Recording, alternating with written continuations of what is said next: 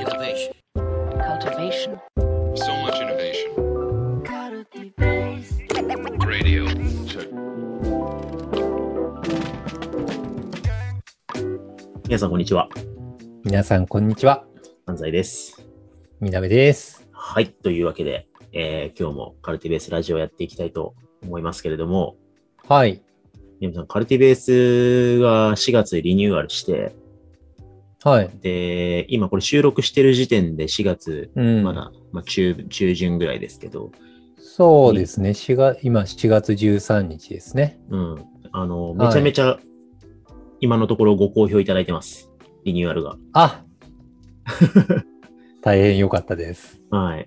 まず、あの、記事が、新着記事が、あの、今まで無料会員登録とかしして読む形式だったんですけど、それが撤廃されて、あはいはいフラット来て、フラット読めるようになったんで、あれいそれがすごく、よね。はい、読みやすいっていうのと、やっぱ SNS とかの拡散のされ方が変わって我々もね、よかったなって思ってるんですけど、はいはいなんで今まで、なんで今まで閉じてたんやって話ですけどね。はい。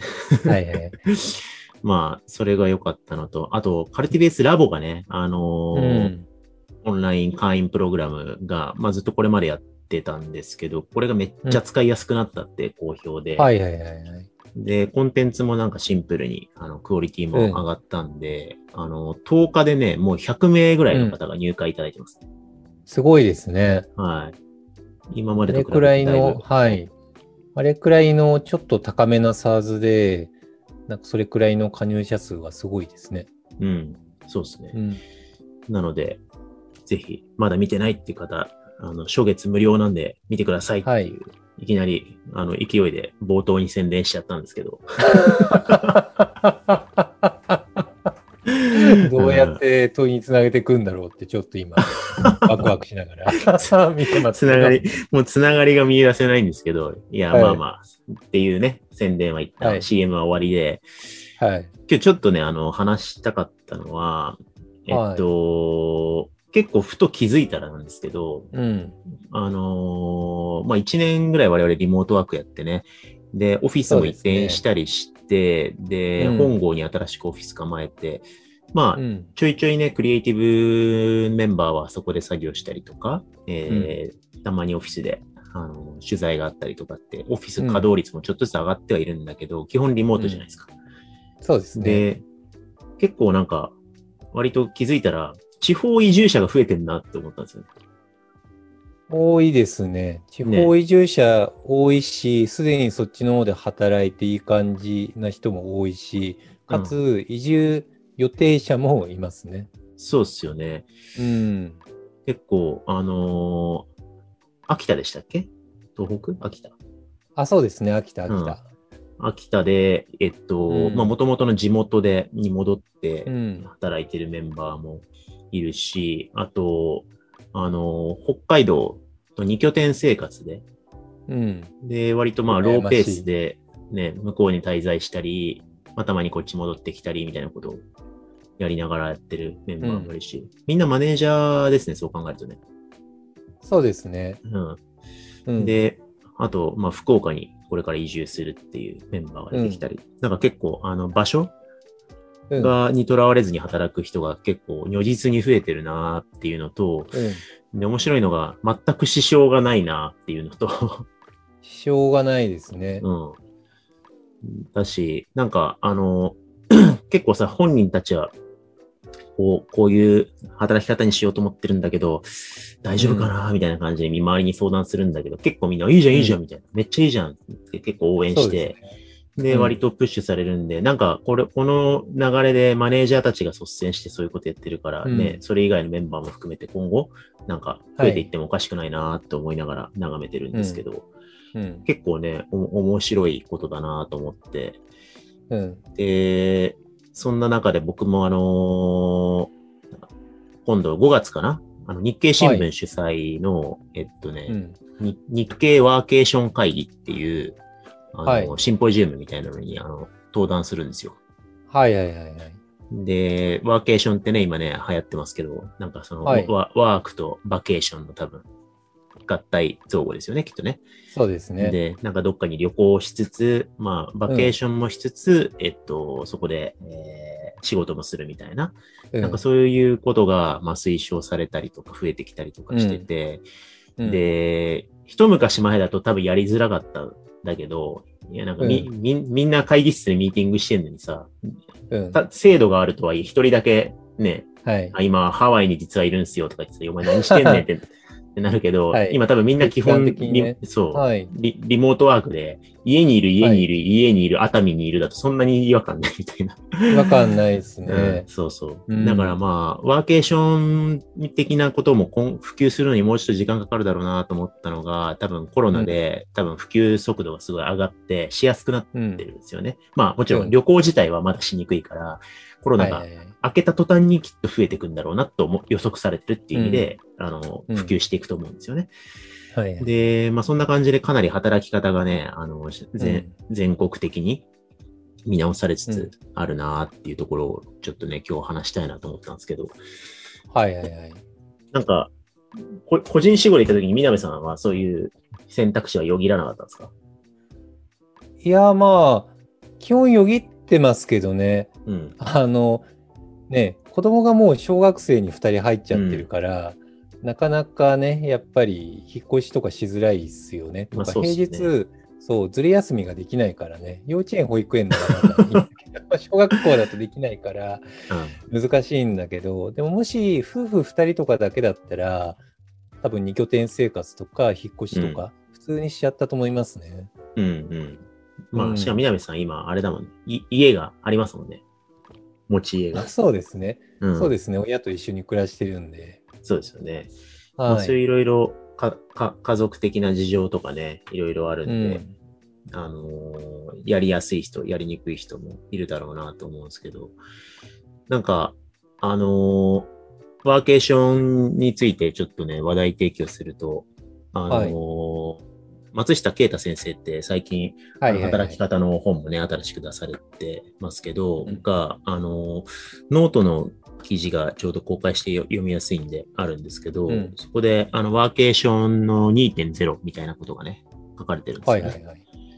で、ワーケーション1.0っていうのが、えっと、まあ、いわゆる単発、短期間で、えっと、まあ、はいはいはい観光、観光も兼ねてとか、まあ、バケーションも兼ねて、うんえー仕事しに行くと。だからまあ、それこそ、2日間だけちょっと軽井沢に行って仕事しようかなとかそういうのですか、うん、箱根行っちゃって、温泉も入りつつ、みたいな感じで。はい。で、まあ、そその仕事はかどんないます。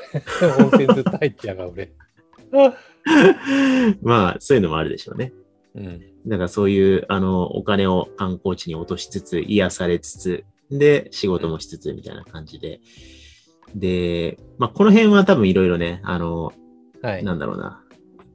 従来型というふうに1.0っていうふうにされてますし、はいあの、、はいいわゆる、さっき言ったような、みんな会議室とか、みんなオフィスでやってる中一人だけ、2日間、うん。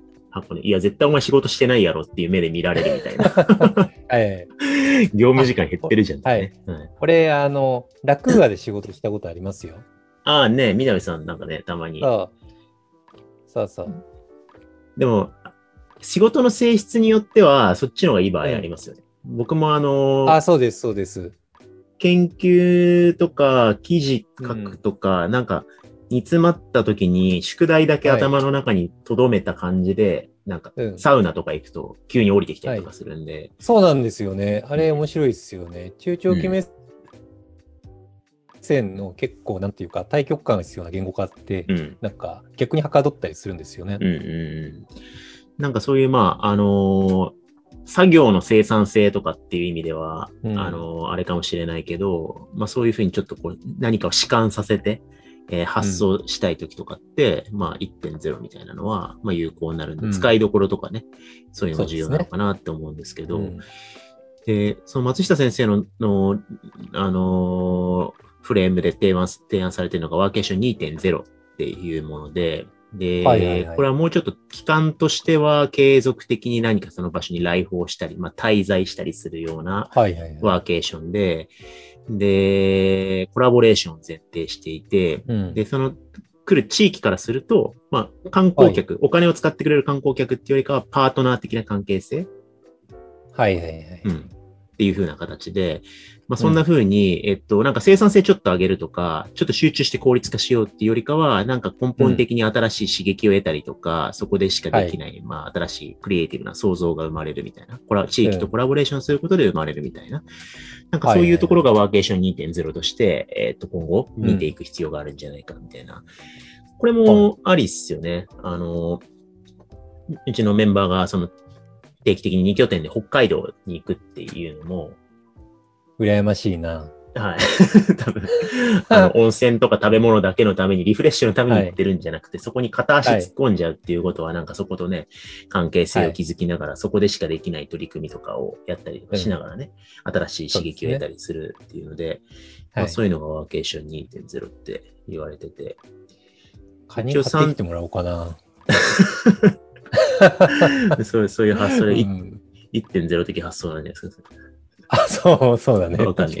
お土産買ってきてもらうみたい ダウングレードしちゃった。な。はい。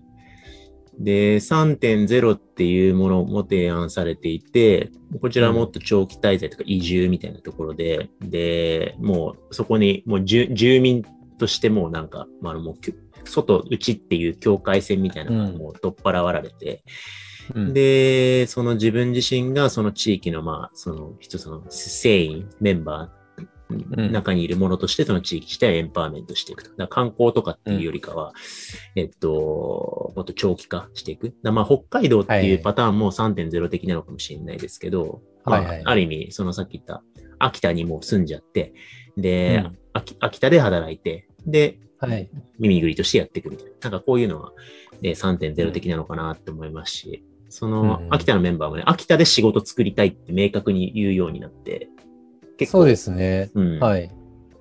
変わってきてますよね、感覚がね。うんそうですね。なんか、合間に友達とかの仕事とか手伝ってるみたいですけどね。そうですよね。うん。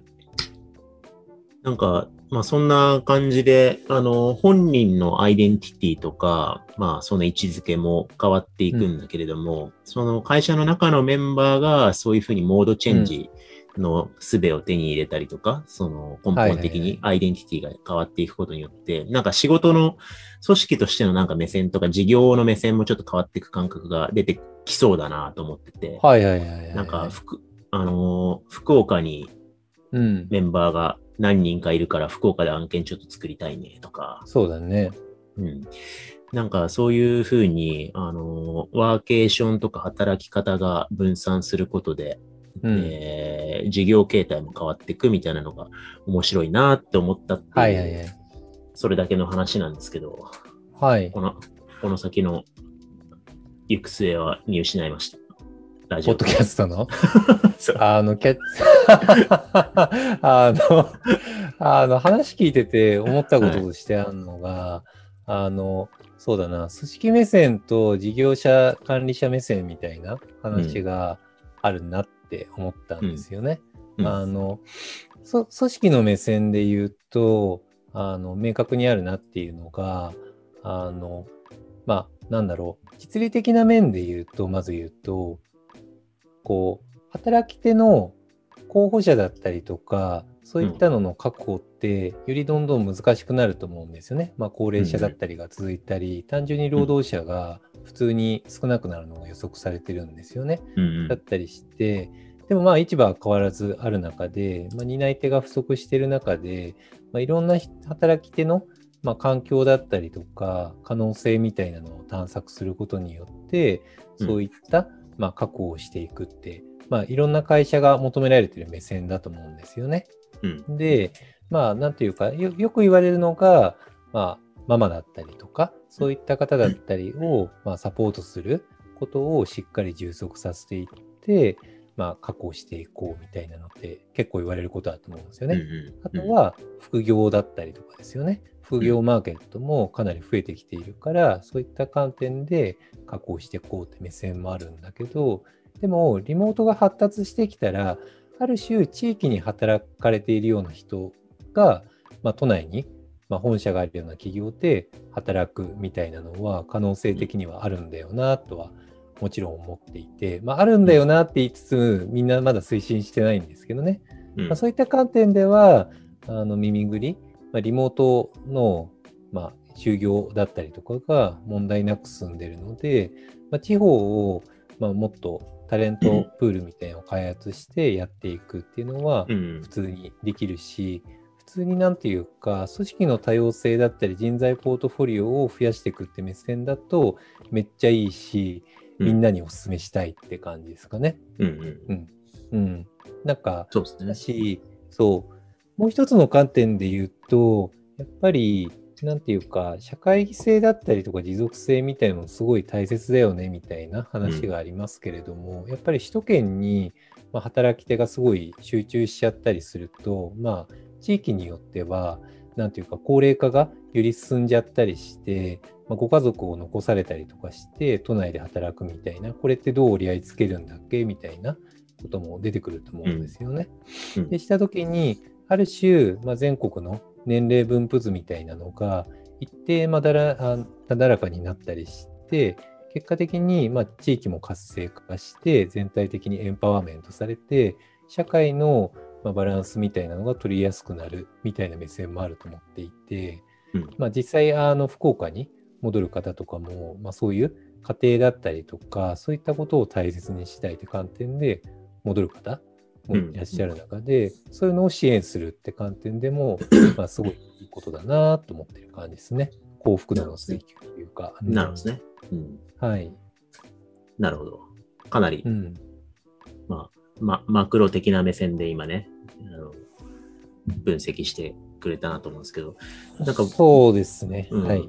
なんか、実務目線と社会犠牲だったり、個人の幸福度の追求とか、そういうのを、なんか、パラメータ見ていったときに、こういう働き方、ワーケーションみたいなのが開拓されるのは、まあ、結構いろんなところにシナジーがあって、うんいいことだったっていう感じですかね。うんうん。なんか、僕も、まあ、今回ワーケーション会議登壇することになって、で、また周囲でね、こういう動きがあるし、まあ自分自身のこととしても働き方って重要な命題なんで、考えていきたいなと思ってるんですけど、どっかで議論されてるのかもしれないけど、なんか僕が今思ってる考察としては、うん。なんか楽屋で仕事するのって、なんか知らんけど楽しいじゃないですか。まあ、普通に楽しいね。なんかちょっとワクワクするじゃないですか。今日楽屋で仕だったらちょっ。と、うん、ランチビール飲みたくなっちゃうよね。そうですよね。で、なんか結構そこでな、それがなんで楽しいのかっていうところが結構なんか重要な気がしていて、うん。なんか僕もは、僕は自身はその移住してっていう選択肢をまだ取ったりとか考えたりはしてないんですけど、なんかそうすることになったら多分ワクワクするだろうなって思うんですよ。まあ、そうだね、明確に。うん。そう。それはなんかやっぱ人間って、なんかこう、なんか二つ側面あんなと思うのは、なんかこ、こもる、こもることが本質的に面白い、楽しいっていうか、嬉しい、こもる喜びみたいなのと、なんか、はいはいはい。ゆ、ゆ、揺らいでいく喜びみたいなのが両方あると思ってて。はいはい。で、今回リモートワークが進んで、明確に満たされた、こう、本能的な、根源的な喜びとして、こもる喜びって、すごい あったんだなって感じなんですよね。家を、家用の部屋をさ、超働きやすく画面ディスプレイ2枚にしたりとか、環境整って、なんか一歩もここから出ないのも、まあ、それはそれでおもろいな、みたいな。そうですね。うん。わかる。なんか、秘密基地を作ったあの感覚なのか、押し入れの中にこもってなんかやる感覚なのかわかんないけど、うんなんか自分のだけの場所を作ってこもる喜びみたいなのって明確にあるな。そこ満たされたんですよね。うん。で、他方でもうひ、もう一つの矛盾する側面として、なんかやっぱ揺らぐ喜びってあると思ってて、なんかはいはいはい。僕の今2歳の、2歳の子供見てても思うんですけど、うん。めちゃめちゃコーヒーカップ好きやんって思うんですよ。遊園地の。え、ぐるぐる回るやつ？そうそうそう。もう地獄だよね、あれ。であれあれもう、あれでしょ？あの、民間で作る拷問機でしょ？あれ何のために作ったの？ぐるぐるぐあれ大るぐる変身人になって乗るとね、最悪じゃんきついって思って。いや、もうで本当にす、あれ、酔い止め飲まないとあれ乗れないっすもん。うんあれなかなかのやつなんですけど、でも、まはいあ子供はあれを何回ももう一回もう一回とかって言って、はいでね、あれが楽しいんでしょうけど。で、はいまあメリーゴーランドとかもそうっすよね。ずっとこう回り続けるとか。まあ、あれ気が狂いそうにならない。なんかひたすらさ、同じリズムでうーってこう回るわけじゃん。そうね。そう。あれ冷静に考えるとマジで気が狂うな、これずっと乗ってるとってうんそう思ですね。うんでも、もしかしたらその景色が普段変わらない子供の目線から見ると、あのダイナミズムは、やっぱすごい、はい。なんか、あの魅力的な何かがあるんだろうなと思うし、まあ、それとつなげて喋っていいことなのかわかんないけど、あのこう、今、まあ当たり前になったけど、ノマドワークっていうね、言葉が、ね、懐かしいですね。はいありノましたねマドワーカーね。はい。で、まあそんな今当たり前になってカフェで仕事してる人なんてね、当然 Wi-Fi もそこら中に整備されてて、いでもあれもなんかまあ楽しかったですよね。なんかね、スタバで午前中仕事して、ランチ食べて、午後はもう一回スタバに戻るのか、はい。ドトールに行くのかみたいなね。はい。で、ああいうやっぱなんかこう、あのーうう動動きながら違う景色で仕事していく。うん。で、たまの出張が楽しいとか、なんかそういうこう、ゆ、ゆ、由来でいくこと自体がおもろいみたいな感覚ってあるなって思ったのと、で、なんか、そこに加えて、なんかそのワーケーションの魅力って、なんかそれって仕事と、その境界って撤廃してよかったんだって、やっちゃっていいんだみたいな。ランチビールとかもそうなんですけど、はいな。んか、ちょっと前の価値観だったら怒られてたかもしんないけど、それ、うんその線超えてもいいんすかみたいな。はいじゃあ超えさせていただきますみたいな。あの、大丈夫。今のコンテクストだと、さぞ俺がランチビールめっちゃ飲みながら仕事してるみたいな感じになっちゃうけど。そうは言ってない、そうは言ってない。言ってないし、別にいいんじゃないですか、飲んでても。あの、はい。それで何かが、パフォーマンスが上がったりしてるな。いや、あのね、あのね、アルコールはマジで俺、パフォーマンス下がるから、あの、昼間は飲まないようにしてるけど、そうですか。いや、最近、なんかね、酔いがね、激しくなっちゃって、眠くなるんですよね。テンションもおかしくなるし、言語化力もから、うん。まあ、そういうね。の、あのね、ノンアルコールビールはぶっちゃけ飲んでる。まあいいんじゃないですか。気分だけ上がって、はい体に問題ないんだったら。うん。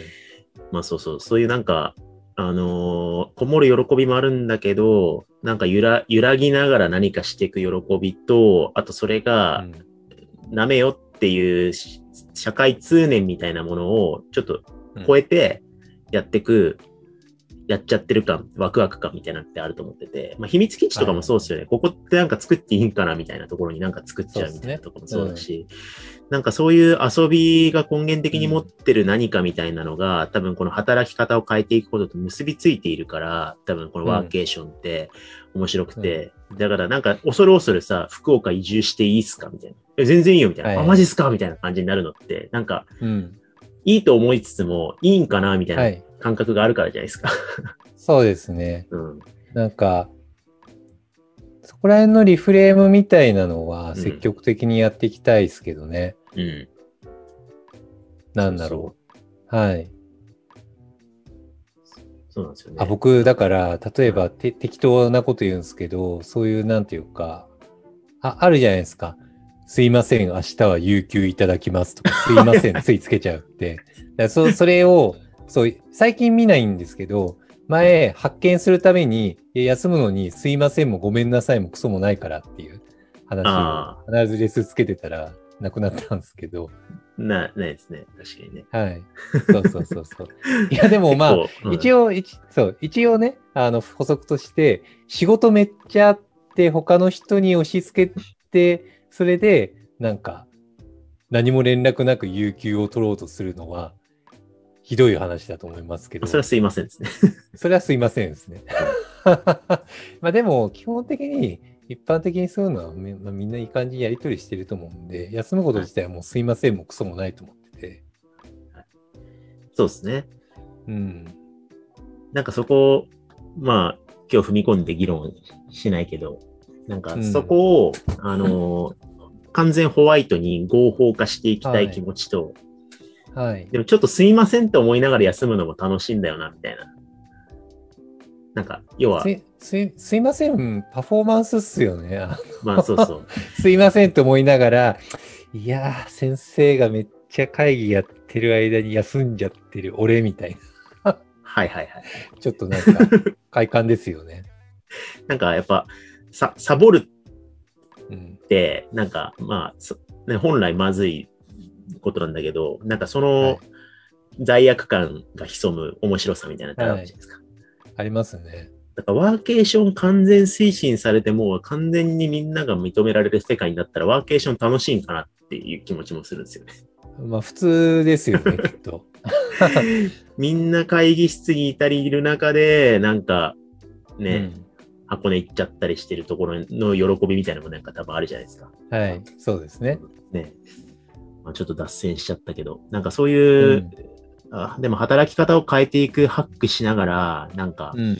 従来はルルールとしてあんまりやられてこなかったところも含めて、動か、うんこ壊していって、で、と人によってはこも、極度にこもってみたり、人によっては極度に揺らいでみたり、なんかそういう,、いう実験自体が、なんか根源的にきっと面白いんだろうなと思って、なんか遊びなんだろうなって思うんですよね。なんか、そうですね。うん、これあんまり不謹慎になるからあんまり言わないようにしてるんですけど、コロナは、あの、とっても大変で経営的にもね、あの、辛い局面もあったりしましたけど、不謹慎な香りがだんだん漂って。いいよ、続けて。